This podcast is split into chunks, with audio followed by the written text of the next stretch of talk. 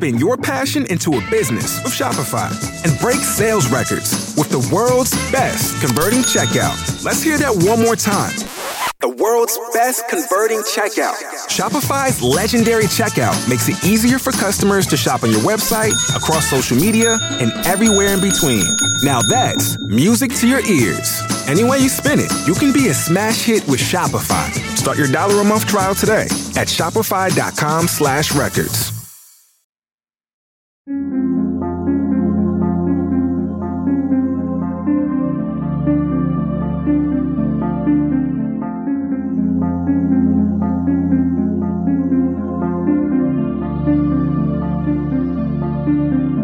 History tells the story of the world and of our lives. Sometimes that history goes bump in the night.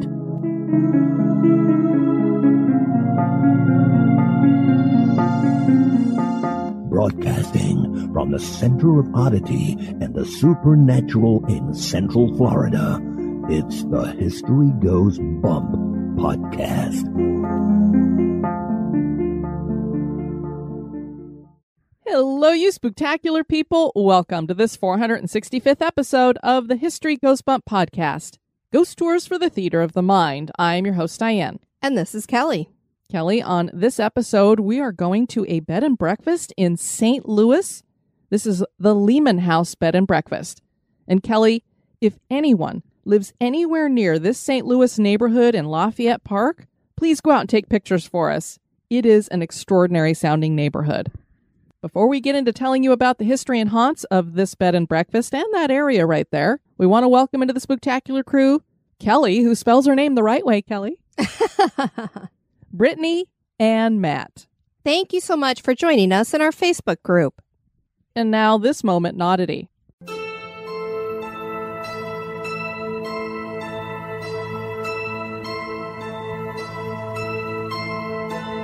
Dumpster diving is a term most of us are familiar with. Sometimes the words are describing the act of pulling a cast off item from the trash to rework it into something creative, be it artwork or repurposing. In the case of a husband in New Hampshire, it was with a sentimental and monetary purpose that he went dumpster diving into 20 tons of garbage. Yuck. Sure, Mort, because digging up executive producers in the cemetery isn't gross. Thankfully, the man was aided in his local garbage transfer station by their team and an excavator.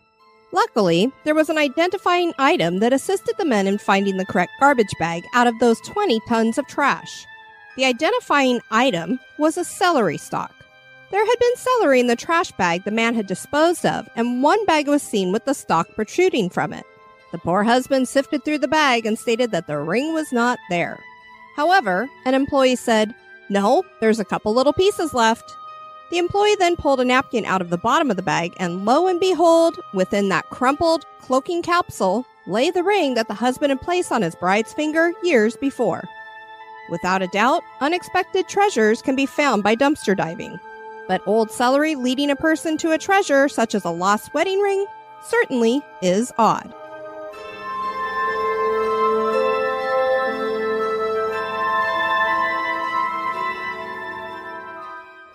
Peekaboo, I see you. Yeah, you with the little thing sticking in your ears. I'm in your head right now. Those are my fingers in your brain. And now, this month in history.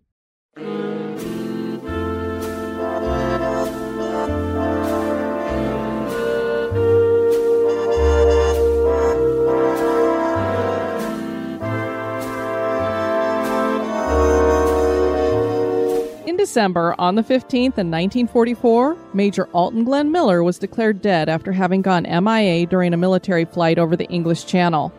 The trombone playing composer, conductor, and American big band founder is most famously recognized for music synonymous with the big band era of the 1930s and 40s. Glenn Miller and his orchestra was an American band he formed with other musicians in 1938. His music has come to be known as the soundtrack of the World War II era as well as the swing dance generation. Miller began professionally recording music in New York City in the 1920s. Over the years, his music writing skills evolved, as did the members of his orchestra. After signing with Bluebird Records, Miller's band struck enormous success playing the Glen Island Casino on the north shore of Long Island Sound in New Rochelle, New York. Glenn Miller's chart topping success in such a short period of time has rarely been matched. Cue in the mood.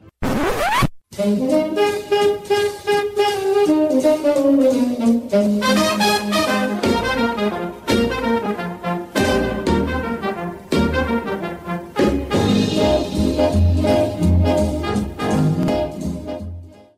Lehman House Bed and Breakfast is located at number 10 Benton Place in St. Louis, Missouri. This is in the historic Lafayette Square neighborhood. The home has been the residence for a couple of prominent families in St. Louis and then fell into a bit of disrepair as it served as a rental property. In the 1990s, it was restored and turned into a bed and breakfast and continues to be that today. This not only hosts tourists to the city, but also a couple of ghosts, and they embrace their haunted reputation. Join us as we explore the history and hauntings of the Lehman House Bed and Breakfast.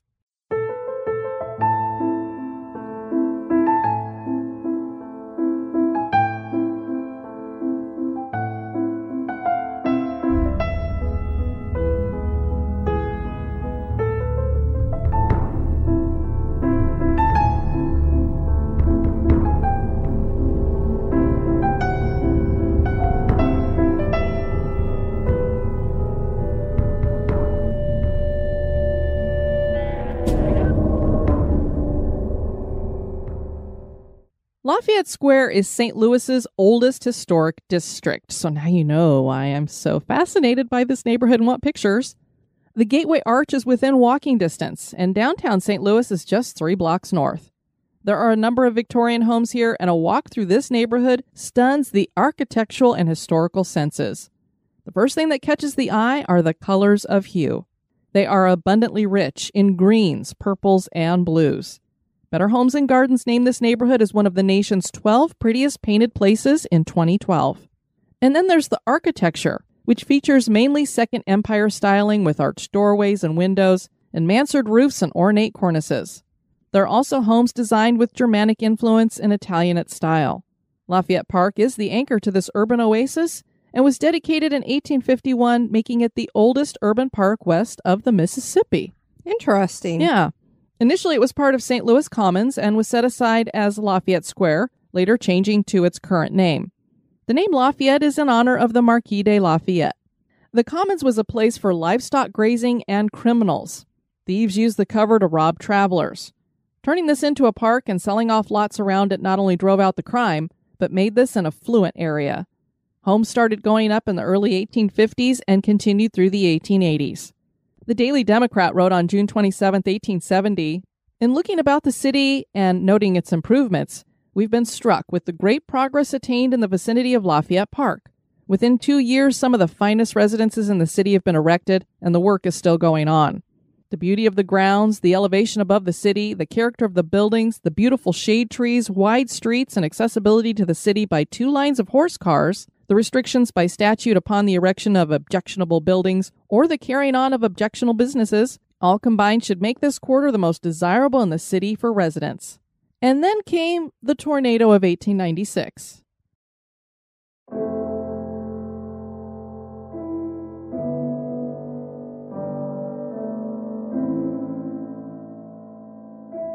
This came to be known as the Great Cyclone of 1896.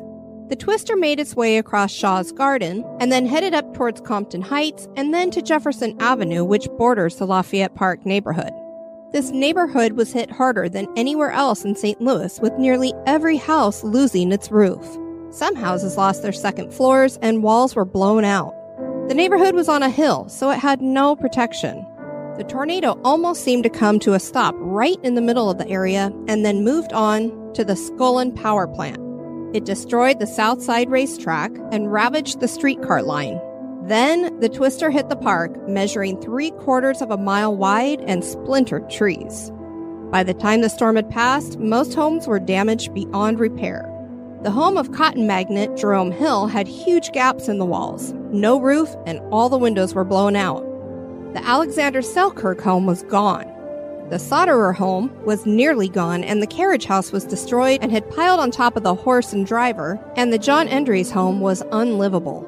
The John Benny home had fallen on Mrs. Benny and the couple's two sons. Efforts were made quickly to save them as a fire started in the rubble. But Mrs. Benny wouldn't allow herself to be pulled to safety until her children were saved.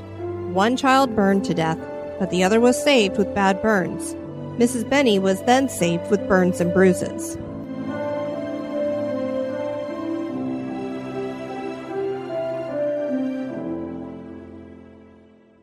Some homes were rebuilt while others were repaired.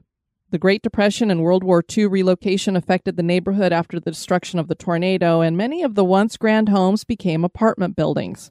The neighborhood deteriorated until the 1950s, becoming a haven for crime. And isn't it interesting that this area had once been a haven for crime back before they put the homes in there? Then people started to buy the old homes and renovate them through to the 1970s, and the Gilded Age was reborn in the neighborhood. It was during the renovations of the 1970s that ghost stories started to be told about homes in the neighborhood. The Soderer house had lost its coachman, William Taylor, as we had just said that the carriage house had fallen on them. He had been hiding in the cellar with the family, but the cries of Bess the horse brought him out of his safety net. He ran to the barn for her, even though Mr. Soderer told him to stay. The roof collapsed as Taylor attempted to pull the animal out of the barn. Apartments were built on the foundation of the stable, and people who moved into the building started complaining about eerie sounds from within the walls. The noises usually came when there were thunderstorms. People would hear a horse crying and horse hooves beating on the ground. Hopefully, this is just residual energy. In the 1970s, the Blair Hughes mansion was condemned, but a hardy soul named Timothy Conley bought the house and set about restoring it. This had been a boarding house for nearly 70 years and was full of trash. This was originally owned by President Lincoln's Postmaster General Montgomery Blair. He had a special ceiling designed for the drawing room, and it took Conley a year to restore the ceiling to its former pale blue and stark white bas relief with gold leaf embellishments. Hidden away in the walls were original 16 foot pocket doors. They said it was amazing that they found these because usually this type of thing would have been pulled out and used as firewood or some other kind of wood. So they were pushed so far back into the wall that they think people didn't even know they were there. Wow. There was also gorgeous walnut woodwork beneath piles of paint and a parquet pegged floor beneath layers of linoleum.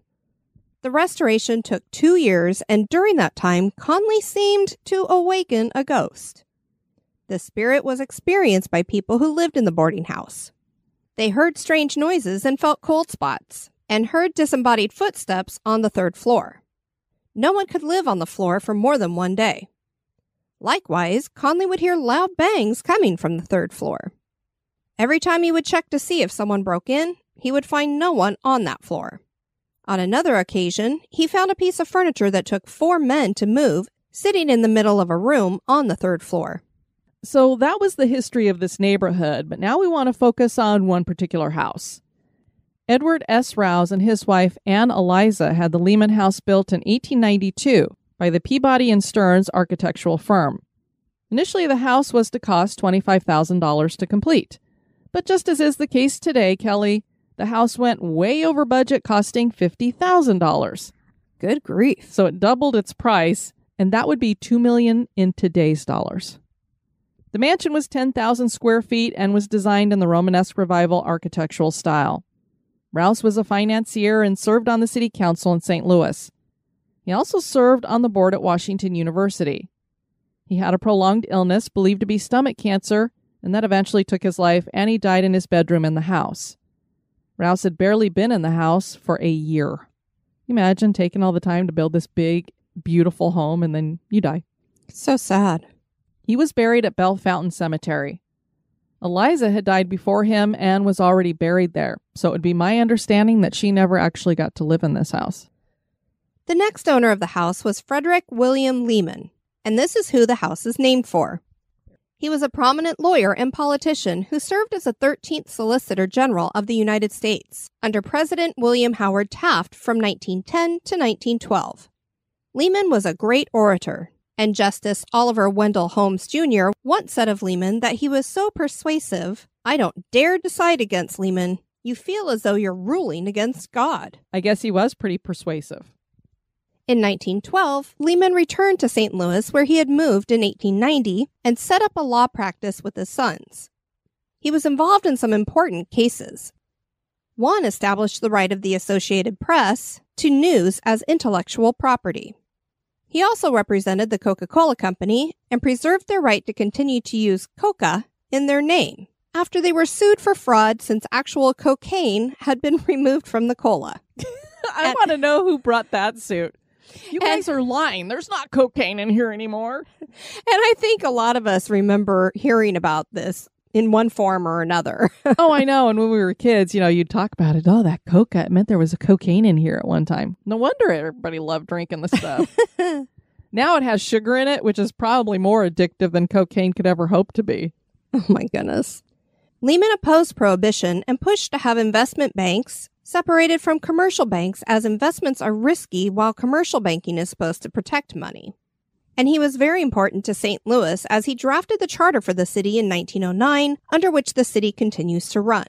He was a bibliophile and collected rare books. And author Henry James visited him at the Lehman House. Lehman died in 1931 at the age of 78, and he was buried at Bellefontaine Cemetery.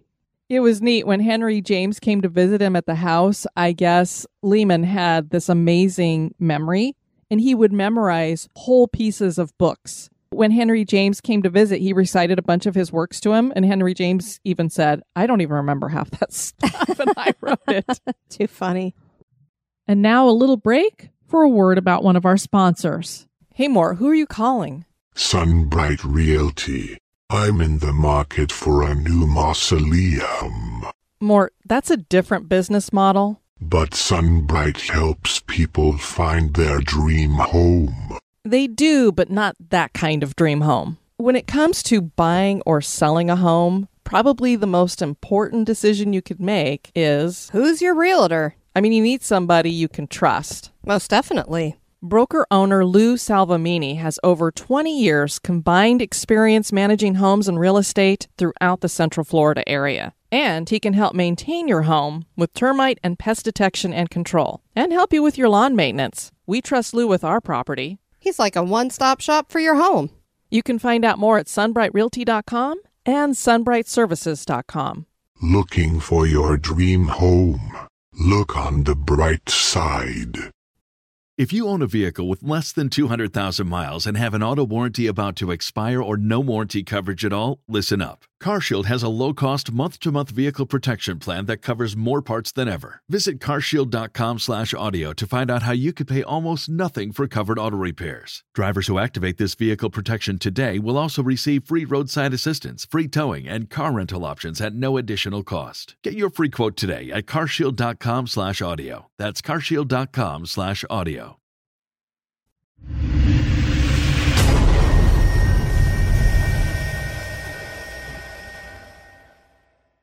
Marie and Michael Davies bought the house in 1992. Marie owned the home twice in her lifetime. The first time she purchased it with a college friend who was experienced in house renovation. They owned the property for two years. They sold it and made triple their investment. That's Good for good them. job. But something about the house was ingrained in Marie. She couldn't stop thinking about the house. In the eight years that followed, she got married, had kids, and opened up a bed and breakfast in Lafayette Square. That house was too small for the growing family, and Marie knew that the Lehman house was being rented out. They asked the landlord if he would sell, and he agreed. They turned the rental home into the Lehman House Bed and Breakfast. And as I said, they needed a bigger house to raise their kids. Something that I don't know that I've ever heard about other beds and breakfasts. They literally raised their family in this bed and breakfast too. So, like now up on the upper floor, the room you can rent out there used to be the quote unquote boys' room. They must have had very well behaved children. I guess. I can't imagine trying to raise kids in a house that you're having guests. I guess boarding houses were that way, but The bed and breakfast has seven rooms today the President's Room, Nora's Room, Frederick's Room, the John Stark Room, the World's Fair Room, the Judge Sears Room, and the Maid's Room. Nora's room is named for Lehman's wife and was the master bedroom featuring maple floors and cherry woodwork. This has a private bath with the original marble sink. The John Stark room is named for one of Lehman's sons and features Douglas fir woodwork and maple floors. Lehman had been on the board of directors for the 1904 World's Fair, and that is the inspiration behind that room's name. The Lehmans had two live in maids, and that is the inspiration behind that room, and is located in what had been the servants' quarters of the house. So there's this neat story about the maid's room. It was early in the renovations of Lehman House, the spring of 1993. And Marie writes, We were scrambling to open by July 1st. We had determined that the two rooms easiest to open would be the president's room and the maid's room. We ran into a problem in the maid's room. We could tell that the floor was less than sound under the questionable carpet. We decided to rip up the carpet, grungy at best, and explore the floor issue. What we found were several rotten boards that caved when stepped on. We ripped them up, went off to buy new, nicer carpeting, some floorboards, returning ready to fix the floor. July 1st was looming. As we began, we heard a faint meow. As illogical as it seemed, it was coming from the hole in the floor. A minute later, a louder meow escaped the hole in the floor. Nervously, I reached in as far as I could grasp and found a cat. Clutching her, luckily she had a very slim body, as gently as I could, I pulled her all the way out. As I looked down, sunlight glinted on something I hadn't noticed before. I wiped away the floor grunge to discover a butter knife, what turned out to be a sterling silver butter knife. Guests who have stayed will recognize it as the butter knife on the table each morning. After a bit of research, I discovered the pattern to be made by Gorham and offered initially in 1901 when the Lehmans lived here. We surmised that perhaps at least one of their servants had hidden a valuable quote unquote souvenir, forgotten, to be found by me 90 years later. Yeah, hidden a valuable souvenir. Some servant was like, I'm going to go sell Uh-huh. this thing. Alas, when completely refinishing the floor in full three years ago, I personally shoveled out all of the debris, but there was no more silver to be found. What an amazing find. First of all, how in the world the cat down there? I know. And then she looks in there and there's this butter knife. I'm sure they cleaned it really well. It's on the That was going through my brain as you were reading. but how cool is that? And I just got to thinking, you know, yeah, I, I wouldn't put it beyond. You see this really nice silver and you sell that in town, you might have gotten a little something back then. Now it's not really going to be worth a whole lot. But The Bed and Breakfast has made a top 10 list of most haunted places in Missouri. First owner Edward Rouse is definitely thought to be here. A woman's voice has been caught in EVPs. Shadow figures have been seen throughout the house. There are three rooms that have the most activity President's Room, Judge Sears' room, and Nora's room. One couple who stayed in Nora's room wrote, We heard that Nora's room was the most active room, so reserved it. We sat in the dark to see what would happen. We were not disappointed. After about 30 minutes, three orbs shot across the room, one after the other. We slept with the bathroom light on after that. I don't blame them. I mean, to see three orbs shooting across the room, because usually you don't see orbs with the naked eye. It's usually something you get a picture of. And in the dark. Yeah, especially because it have to be glowing a little bit. I'd be like, no, no, no, no, no. A woman named Barb, who stayed in 2022, said, The first night we stayed, I felt like someone was sitting in the chair by the window, staring at me. Then a rush of emotion came across me and I started crying. What an experience. I wonder what she was picking up on there. Marie has experienced a lot of unexplained things in the time that she's owned the house. During the first ownership, Marie had a neighbor named Cindy who wanted to come over and see the floors that had just been newly refinished. Marie invited her to come over and have some wine. She writes, Just as we began chatting, we both heard the same noise above us, both looking up as we did. Then Cindy asked, What was that? After a moment's thought, I said, It sounded like a wagon being pulled across the floor. Cindy said, I thought we were alone. I thought all of the workers went home. Marie replied, We are. They did. And by the way, the floor above us is carpeted. Oh my word. I would have loved to have seen Cindy's face where it's like, I thought we were here by ourselves. And how do you hear a wagon going across the carpet? Cindy jumps up, announcing, I have to go home. Marie replied, No, you don't. Here, grab a poker and let's go investigate. I just love this. Funny.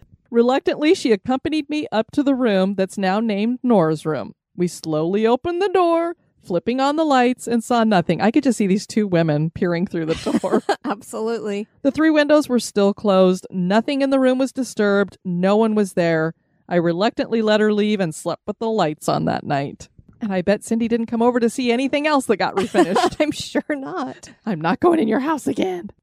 Many of those early experiences for Marie were audio. Another experience was explained as On another evening in the house alone, while on the second floor, I heard what I thought was someone in the house. I ran into the turret bedroom, the only one I could lock from the inside. I went to the windows, hoping to get someone's attention from the outside. After a while, a police car came onto the street, but no amount of effort on my part got their attention. After maybe an hour, I was more bored than scared and went to investigate. Poker in hand, I mean- again. At least she's got her weapon, you know. That, those pokers probably could do some major damage. And again, nothing. All the exterior doors were locked from the inside. Windows all tightly closed. No one there. So you can imagine she hears a noise like somebody's walking around the house and she locks herself into a room for protection, which is what I would do. And then would love to have seen her standing in the window waving her arms. And then we hear another story the next morning. Couple walking past house look up and see ghost waving at them frantically from a window in the haunted house in Lafayette Square. it's Marie going, call the cops. She's probably lucky that no cop paid any attention to her and that she just got bored and walked out because you could just imagine him seeing her flailing around and then breaking into the house and being like, Did you lock yourself in and needed help? Or what was the problem here? So, when Marie and Michael had made the home theirs, they spent 14 months renovating, and on many occasions, Marie was there alone. She would take her two dogs with her, and one of them was always resistant to going into certain rooms. One time, she dragged this dog into the library as he dug his heels in. When she finally released his lead, he bolted from the room. Later, Marie learned that an owner had died in the library in 1980. The parlor is pretty active as well. Marie shared an experience about this room when she was doing renovations. The only light in the parlor at that time was a wall sconce, all the way in the back on the left inside the turret. Straight away, I noticed when going into that room a presence in the middle of the room, as if there were people sitting on either side of a coffee table. Only the room was completely empty. We hadn't moved in yet. The presence was so strong I couldn't bring myself to walk through the room to get to the light switch, but rather walked cat like around the edges of the room, quickly, batting at the light switch and bolting from the room. Sounds like something I would do to quickly get the hallway light on as I dashed to the bathroom in the middle of the night. I don't even know that I would have tried to go in there to turn the light on if I thought I saw a couple of people sitting at the coffee table. If anything, I would have tried to turn on like an outer light in a hallway. you would or- have grabbed a poker? and I would have grabbed a poker before. It would have been hard to do the little cat like walk around the edge of the room, but still. On another occasion, the house needed some plumbing work before the grand opening. Marie writes, Then one Saturday, I was over at the house to meet the plumber, Bud. He had to make a phone call, so I took the moment to pop into the restroom. As I was washing up, I heard the very distinct sound of a man wearing hard soled shoes walking down the second floor hallway. I ran out to alert Bud there was someone in the house, but he heard it too. We raced upstairs to check it out, but there was nothing. No one. Nowhere. That's when I conceded that we indeed had a ghost and began referring to him as the first owner, Edward. The two most profound experiences for Marie came on two different nights. One night, she was awakened from her slumber and saw a man standing at the edge of her bed. She had seen a couple of pictures of Edward Rouse, and she recognized this man as the spirit of Rouse. A few nights later, she was awakened from her sleep again, and this time, there wasn't just a male figure at the end of her bed, but also a female figure. She recognized the woman as Anne Eliza. So even though I don't think she ever lived in the house, they're apparently together in the afterlife. And I'd wondered, how does she know that this is that first owner, Edward, that's hanging around? You know, why wouldn't it be Lehman or maybe somebody else? There's been a lot of people that have been through this place as a boarding house, but because she's seen him, Right. I'm assuming that's why she just assumes everything's being made by him. But they might have multiple ghosts here, especially one of the owners died in 1980 and the dog won't go in that room. He must be hanging out too. One would think. The Lafayette Park neighborhood is a beautiful historic neighborhood that has seen some tragedy that has spawned some spirits. The Lehman House seems to be home to a couple of spirits as well.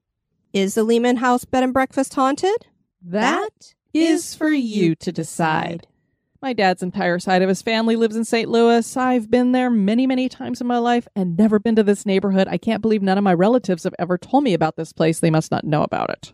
What is wrong with them and you? I don't know. I mean, I've been down to the Lemp Mansion and everything, so I'm like, how have I missed this place? So, if we ever get back to St. Louis, we are definitely going to be checking this out. It just sounds extraordinary. Heck yeah. And the bed and breakfast looks like a really cool place to stay. And they embrace the haunted big time. So I'm like, any place that embraces it, I just love being there because then they're happy to tell you their stories. We're all about it. Something we'd be happy for you to do is go to our website at historygoesbump.com. And if you want to send us some feedback, you can do that at historygoesbump at gmail.com. We also have people that leave us comments on social media or in our Spooktacular crew. And Jill wrote this in the Spooktacular crew. My cousin stayed at the Myrtles with her daughter a few years back. While on the haunted tour in front of this exact mirror, it's the haunted mirror there, she noticed she was missing an earring that she was wearing earlier. She felt uneasy the entire tour, and her daughter felt like someone touched her near the stairs. That night, they start unpacking their clothes and getting ready for bed. As my cousin pulled the sheets back, she found her missing earring under her pillow. They had not slept in that room yet and had not messed with the bed at all before going on the tour. Interesting. That is amazing. Haven't been anywhere near that bed. How is your earring under the pillow? What's even more chilling, I guess, about that story is how did they know what room they were in to get the earring off of her and then into the right room? Right. And the only thing I can think of is maybe they had already been assigned to that room, but they just hadn't been in it yet. And so whatever spirit was messing around may have seen that at the front desk. Yeah, maybe. Courtney wrote in the crew Hi, all. I was listening to the Fort Morgan episode. The part where y'all said that you couldn't find much on haunting there? Well, I stayed there several times in my high school years. My best friend's family were Civil War reenactors. I went to events with them in my big borrowed hoop skirts. That's cool that she played along. Yeah. I was a senior in high school for this story, so that would make it 1996. We were camping in tents on the main grounds inside the fort. The porta potties were on the other end of the tunnel at the entrance. I'd gotten up in the middle of the night and headed to the bathroom. On my way back, I heard my name whispered in my right ear. I was the only one around. Everyone else was asleep. I took off at a run. I don't blame her. no, I, I agree. I would be doing the same thing. My name kept being said louder and louder. I got back in my tent and fought my way back to sleep. I don't know how you would go back to sleep after that. When we were driving back to Mobile, there kept being knocks on the car window. And for about a week, everywhere I went, I heard raps on windows. Other people heard them too. Spooky. Uh, that's more than just spooky. That's creepy as hell. It- well, somebody's clearly following along. And so the fact that other people experienced it with her, yeah, that is very creepy. that is because I was like, oh, something followed you home. And then it's like, well, maybe it's just her imagination. But if other people are hearing it, that was where my head went as well. Yeah, yikes. And then Matt sent us this email. Good afternoon, ladies. I'm a listener from Cleveland, Ohio. I've been binging on your podcast since August of this year, 2022, and I'm at episode 363. He is making his way through there. I'm a skeptic, but I love reading about hauntings and I love listening to your podcast.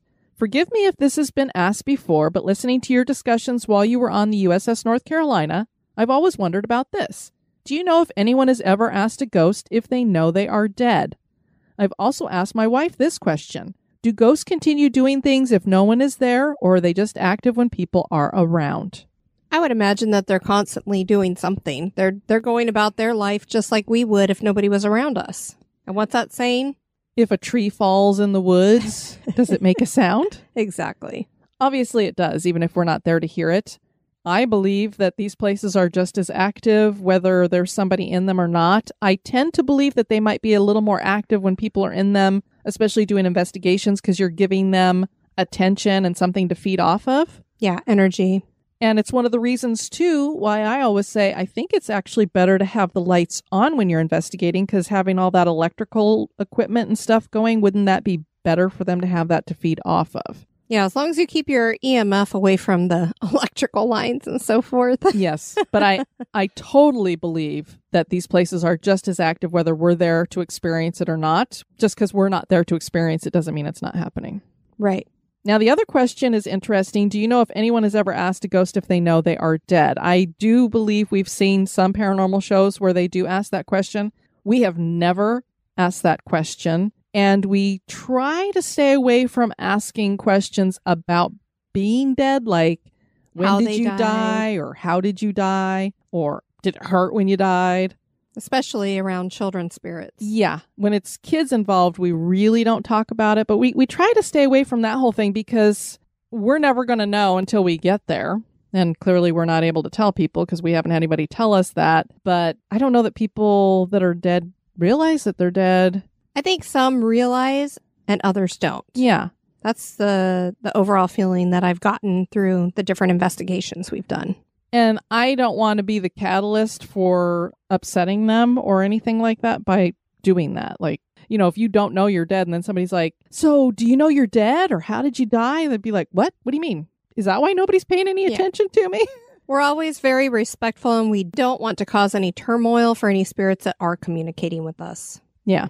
Some other people might have other opinions on that, but we usually try to stay away from the whole dead thing. But it definitely, I've heard it being said many times to uh, spirits. I'm trying to remember with some of the shows that we've listened to, I know that they've gotten responses in regards to that. I know I've heard EVPs that do ask, Am I dead? And other ones who are like, I'm dead. He also gave us a suggestion for a location, which I have had on our list, so we'll get that one up and going. And then something else that he pointed out, and we hear this from a lot of people, is especially right now with the way the current economy is going, there's a lot of people who would like to support the show, but they just can't. And we totally get that. Support for the show is not just a monetary thing. And I told him that. I said, as long as you're sharing the show with somebody else, you're supporting the show. Because the more people we get listening to it, the better it is for us. So please, nobody ever feel bad that you can't support the show. We certainly don't think anything less of people who don't. We just like to give a little something like here at Christmas when we're sending out our stuff, just to thank the people who are doing that because they really do help us to get the show going. Absolutely. The show isn't free to produce, that's for certain. So Yeah. all the support does help. But yes, sharing the show with others does help us grow. We want to thank you guys for tuning in to this episode. I've been your host, Diane. And this has been Kelly. You take care now. Bye bye. This episode is brought to you by our executive producers. Dispatches from the grave digger. Well, Mort, you're going to have to get your shovel out because you're going to be moving some people. First of all, we're welcoming back Grant Hawkins. Thanks so much for coming back to the cemetery. And not only did he come back, but he's already increased his giving. He is being put under a chest tomb. And then Mary Ann Farley, she increased her giving and she's going to be moved into a chest tomb. So get digging, Mort. You have work to do. A work and no play makes Mort a dull boy.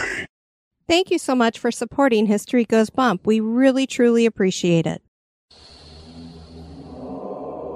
Be sociable. Drop the chain rattling, neck and shape shifting. And join us on Facebook and Twitter at History Goes Bump. Like the page and follow us.